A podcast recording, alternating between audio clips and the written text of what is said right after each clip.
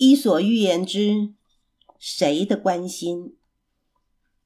一只饥饿的狐狸在外寻找晚餐。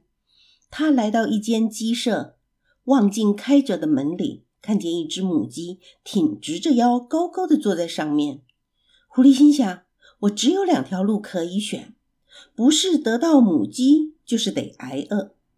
于是狐狸费尽心机盘算着如何得到这个快到嘴的美食。喂，你好啊，母鸡太太。狐狸用一种非常关心的口气。好久不见，听说你病了，我真是难过。你的气色看起来很苍白，请你下来，我可以给你把把脉，看看舌头。恐怕你是关在鸡笼里闷出病来了。母鸡回答：“狐狸从来没有一句实话。就算我闷出病了，我还是宁可在这儿一动也不动。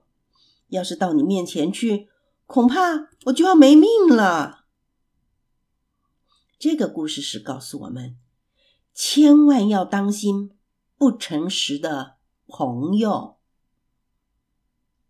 伊索寓言之老猫捉老鼠。一只老猫因为年老力衰，捉不到老鼠。有一天，他坐在太阳底下想：肚子真饿，该用什么办法捉老鼠呢？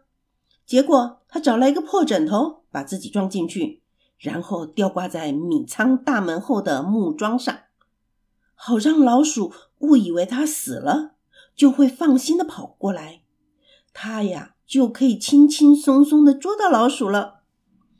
但是，一只鼠波波在猫爪达不到的距离外仔细的观察后，对其他的老鼠说：“注意，离远一点儿。我这辈子看过各式各样的袋子，但是从来没有看过装有猫头的袋子。”鼠波波转身对老猫说：“你就吊在这儿吧，猫夫人，你爱吊多久就吊多久。